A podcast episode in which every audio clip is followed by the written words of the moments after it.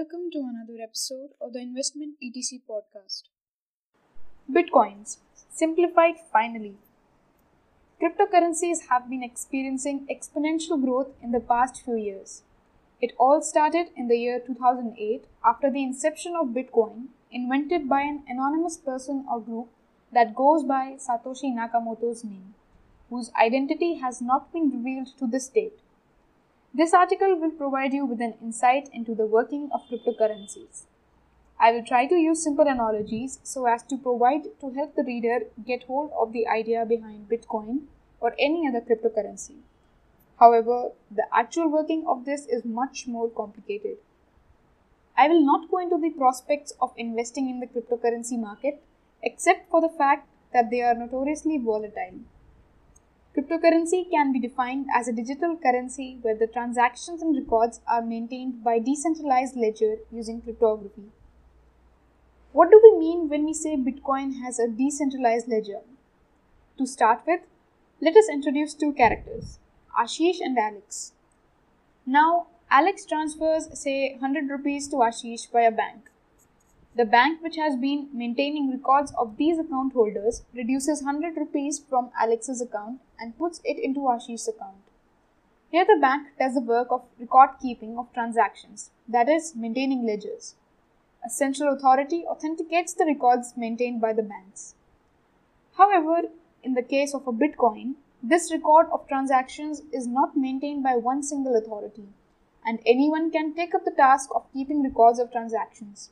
They are called ledgers. These ledgers keep track of all the transactions happening through Bitcoin. However, why would one decide to maintain records?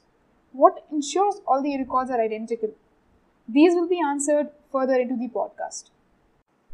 How does this system of record keeping work? Now, if Alex transfers 100 rupees to Ashish via Bitcoin, he broadcasts this to all the ledgers. These ledgers add this transaction to the records.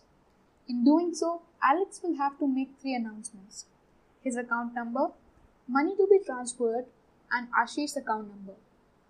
Isn't revealing account number risky? Also, what ensures that Alex indeed does the broadcast about the transactions? Here comes the role of cryptography. Alex maintains two keys for his account a private key and a public key. Alex keeps a private key to himself, which he uses to make transactions.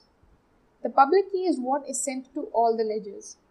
The public key functions as a signature of Alex, authenticating that the person transferring the money is indeed Alex. The public key can only be activated by a private key, which means that it cannot be forged or replicated. However, it is almost impossible to predict the private key with the public key in hand. This allows Alex not to reveal his account number and at the same time make sure that it is indeed Alex that is broadcasting the transaction. What ensures all the records are identical and foolproof? The question arises as to what ensures that the order of transactions maintained by each ledger is identical. There might be network delays at some places which can lead to the jumbling of the order of transactions. For example, there are two transactions taking place. Unni transfers 50 rupees to Rahul Rahul transfers 60 rupees to Siri. So, what ensures that the maintained records by all the ledgers are identical? The solution to the problem lies in mathematics. Let us compare the order of data received by ledgers of ledger 1 and ledger 2. Ledger 1 Unni transfers 50 rupees to Rahul. Rahul transfers 60 rupees to Siri. Ledger 2 Rahul transfers 60 rupees to Siri. Unni transfers 50 rupees to Rahul. In layman's terms, each ledger, which is basically a computer, will be given a maths problem to solve associated with each entry. Whichever ledger solves the maths problem first, the entry of that ledger will be fed into all the other ledgers. For example, if ledger 1 solves the problem associated with the transfer of money from Unni to Rahul before ledger 2 solves the problem related to the transfer of funds from Rahul to Siri, then the entries of all the ledgers will be updated as Entry 1 Unni transfers 50 rupees to Rahul. This is from ledger 1. Entry 2 Rahul transfers 60 rupees to Siri. This can be from ledger 1 or 2, whoever solves it first. it is possible that ledger 1 may solve the problem of second entry even before ledger 2 solves the problem of first entry. Strictly speaking, the math problem is basically reverse guessing a hash function. Bitcoin uses SHA-256 function which was developed by the US National Security Agency. There is no known inverse of this hash function and the computer has to find the inverse of a value through trial and error. This can take billions of guesses and requires an immense amount of computing. On average, it takes about 10 minutes for a computer designed for SHA-256 to crack this function. To help the reader get a feel of what exactly happens, consider a function y is equal to x squared plus 20x plus 3. The inverse of this function is pretty obvious. However, let us say the computer does not know the inverse of this function. So the computer will be given the question, say, for what value of x is y equal to 9704? Now the computer starts by assigning different values to x and cross-checking the obtained y. f of 0 is equal to 3, which is not equal to 9704. f of 1 is equal to 24, which is not equal to 9704.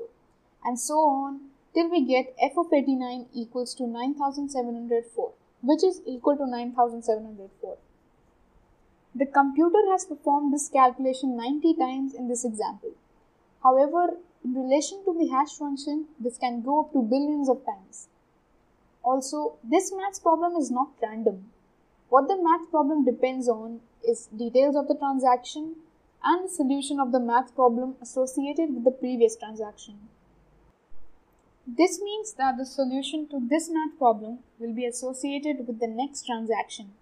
This creates a chain where each unit of this chain contains a record of the transaction as well as a link to the next unit in the chain.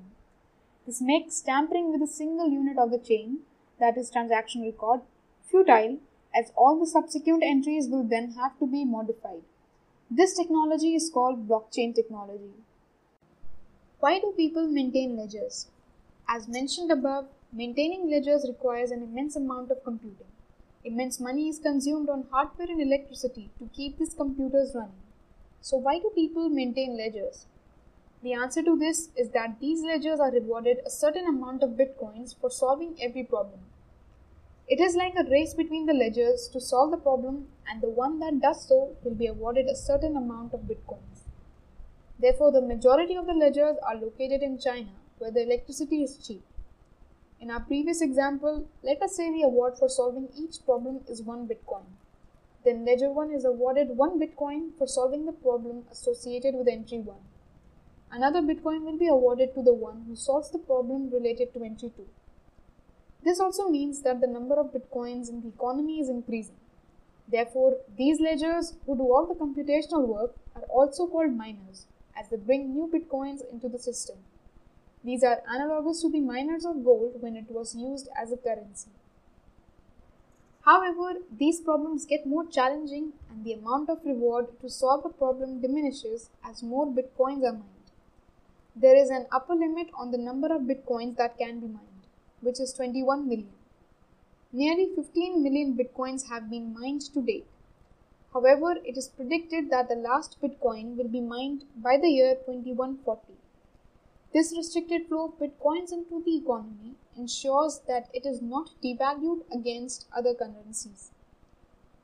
In the present date, one bitcoin is valued at 27 lakh 31,513.76 rupees. Some concerns surrounding cryptocurrencies. The market for cryptocurrency is pretty volatile. Lack of recourse. Once payment is made, it cannot be reverted in case of fraud. It is prone to cyber attack risks. There are multiple cases of cryptocurrency companies filing for bankruptcies because of losses suffered due to cyber attacks. Since the transactions does not go through a central agency, it is used for illicit activities. One can hide his or her true identity easily. The government cannot control the monetary supply of cryptocurrencies.